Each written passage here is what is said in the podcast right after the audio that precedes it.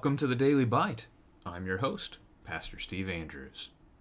In today's text from Leviticus 18, we learn more of the laws that the Lord is putting before his people, particularly this time, the, the laws about sex for his people. And Yahweh spoke to Moses, saying, Speak to the people of Israel and say to them, I am Yahweh your God. You shall not do as they do in the land of Egypt where you lived, and you shall not do as they do in the land of Canaan, to which I am bringing you. You shall not walk in their statutes. You shall follow my rules, and keep my statutes, and walk in them. I am Yahweh your God. You shall therefore keep my statutes and my rules. If a person does them, he shall live by them. I am Yahweh. None of you shall approach any one of his close relatives to uncover nakedness. I am Yahweh. You shall not uncover the nakedness of your father, which is the nakedness of your mother. She is your mother. You shall not uncover her nakedness. You shall not uncover the nakedness of your father's wife. It is your father's nakedness. You shall not uncover the nakedness of your sister, your father's daughter, or your mother's daughter, whether brought up in the family or in another home. You shall not uncover the nakedness of your son's daughter, or of your daughter's daughter for their nakedness is your own nakedness. You shall not uncover the nakedness of your father's wife's daughter, brought up in your father's family, since she is your sister. You shall not uncover the nakedness of your father's sister. She is your father's relative. You shall not uncover the nakedness of your mother's sister, for she is your mother's relative. You shall not uncover the nakedness of your father's brother, that is, you shall not approach his wife, she is your aunt. You shall not uncover the na- nakedness of your daughter in law, she is your son's wife. You shall not uncover her nakedness. You shall not uncover the nakedness of your brother's wife, it is your brother's nakedness. You shall not uncover the nakedness of a woman and of her daughter, and you shall not take her son's daughter or her daughter's daughter to uncover her nakedness. They are relatives, it is depravity. And you shall not take a woman as a rival wife to her sister uncovering her nakedness while her sister is still alive. You shall not approach a woman to uncover her nakedness while she is in her menstrual uncleanness, and you shall not lie sexually with your neighbor's wife and so make yourself unclean with her. You shall not give any of your children to offer them to Molech, and so profane the name of your God. I am Yahweh. You shall not lie with a male as with a woman, it is an abomination. And you shall not lie with any animal, and so make yourself unclean with it. Neither shall any woman give herself to an animal to lie with it. It is perversion. Do not make yourselves unclean by any of these things, for by all these things the nations I am driving out before you have become unclean, and the land became unclean, so that I punished its iniquity, and the land vomited out its inhabitants. But you shall keep my statutes and my rules, and do none of these abominations, either the native or the stranger who sojourns among you. For the people of the land who were before you did all of these abominations, so that the land became unclean. Lest the land vomit you out when you make it unclean, as it vomited out the nation that was before you. For everyone who does any of these abominations, the persons who do them shall be cut off from the, among their people. So keep my charge never to practice any of these abominable customs that were practiced before you, and never to make yourselves unclean by them. I am Yahweh your God. This is the word of the Lord. The basis of the law, as the Lord gives the law to his people, it's Him, right? I am Yahweh your God. This is the basis. This is why He stands before them. This is why He can say such a thing. They are His. He has rescued them out of the land of Egypt, so they are not to do the things that the Egyptians do. He is going to drive out the Canaanites in order to give this new promised land to them, so they shouldn't do the things the Canaanites do. They should obey the rules of the Lord. Because He is the one who has created them, He is the one who has redeemed them, He is the one who is caring for them. I mean, this is This is very basic right here. I mean, you've got a parallel with parents, right, and children in the home. The children, they obey their parents. They listen to the law that their parents have. I mean, whatever the rules of the house are, that's what that's what the child is supposed to do. Because the parent is the one who has brought them into the world. The parent is the one who is seeking to care for them and encourage them in years to come. There's also something deeper to this, though, and that is if Yahweh is God, right? I mean, as Christians, we confess that He is. It doesn't really matter what we think of His law. If He is God, then His law is law, and we do whatever it is that He gives us to do. So that's that's in part of what we're seeing here, um, and it's not just this section either, right? It, it, it follows through in other places as well. So if a person does them, so does the law of the Lord, he shall live by them. There are promises connected to keeping the law. Now, as you think about today's chapter, really it's it's almost revenge, right? If if you were to uncover the nakedness that is have sex with um, one of these relatives, one of these close neighbors, and most of them, eh, okay, they are all close neighbors. That's part of the problem, but many of them are already married. I mean, part of this is revenge, right? You commit adultery, you get killed. That happens today too. I mean, how many how many murders are crimes of passion as they get called sometimes. So if you follow God's law, you live longer. If you're not murdering people, you're not going to get murdered in response. If you're not going to commit adultery with someone else's wife, then they're less likely to come and kill you. There's some basic common sense to some of this stuff, right? All right, so this first section, then, verses 6 through 18, is going to provide us with a list of people that you cannot have sex with. The phrase uncovered nakedness is a reference to having sex together, and it is close relatives. Now, why would it be close relatives? That's an interesting conversation point. It likely has to do with something that we're very aware of historically and culturally today. This is incest, right? These are laws against incest by and large. This is the first time that's appeared in Scripture.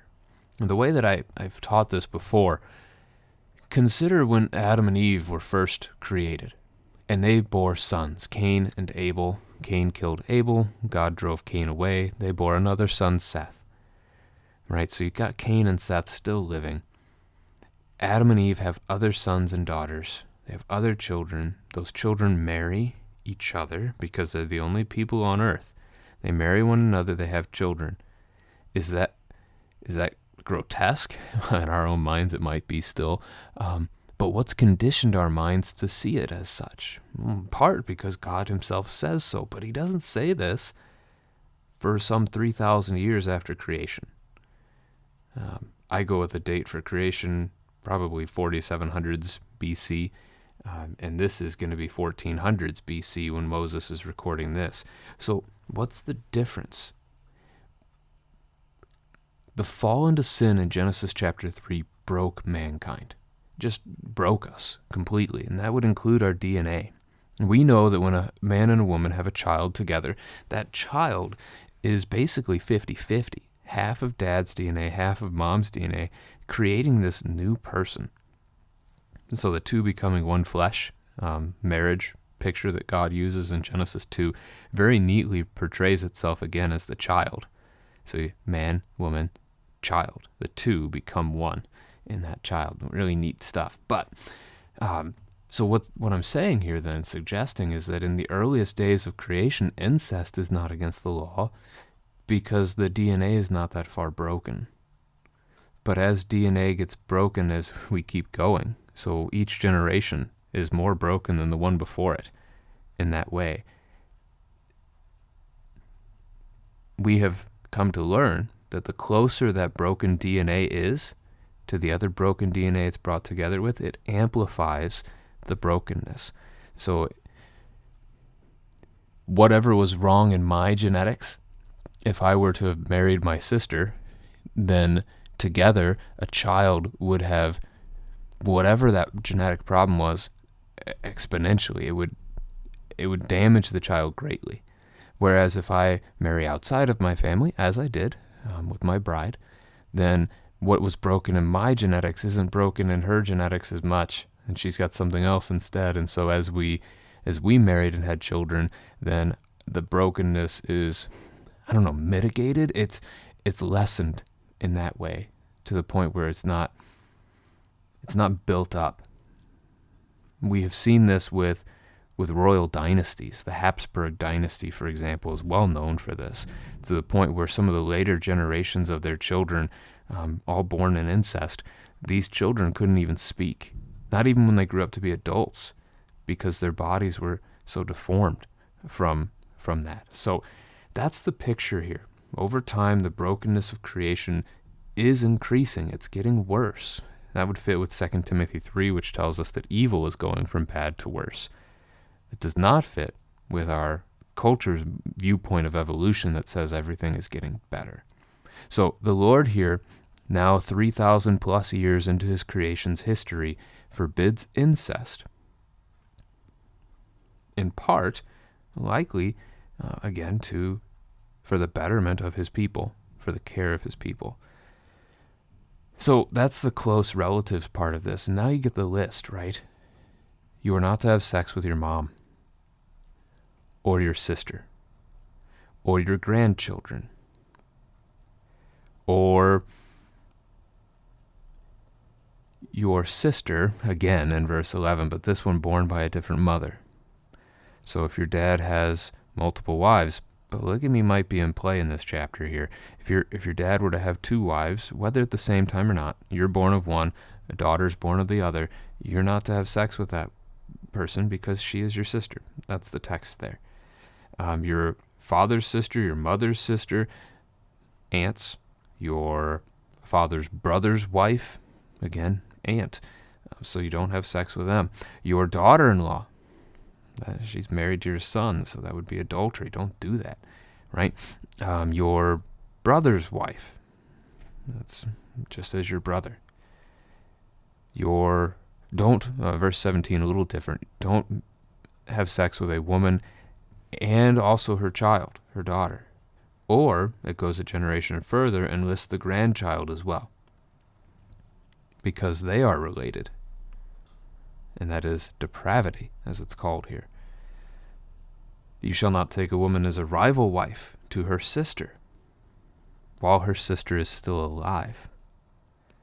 So there's an exception to that one. If you marry a woman and she dies, then you can marry her sister after that, and that that would be okay.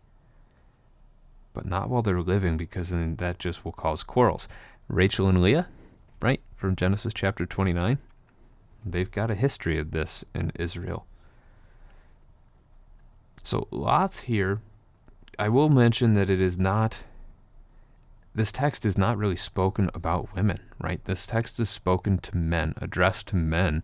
Um, and that's why all the, I don't want to say objects of sex, but the people that you would have sex with are female in the text for that reason.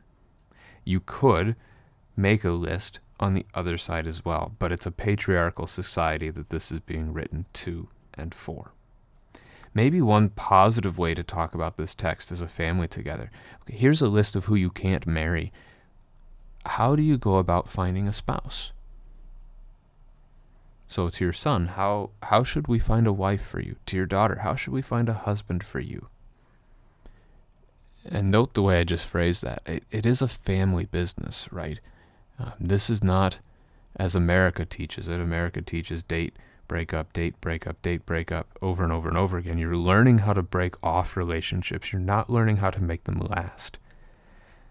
So instead, there are better ways to find a spouse and to include your parents in it because your parents love you and they want what's best for you. So if you are working as a team with your parents to find a spouse, that's going to be helpful. So this might be a good opportunity to have some conversations around that. Um, we can do so elsewhere in Scripture too, but a chance for you today.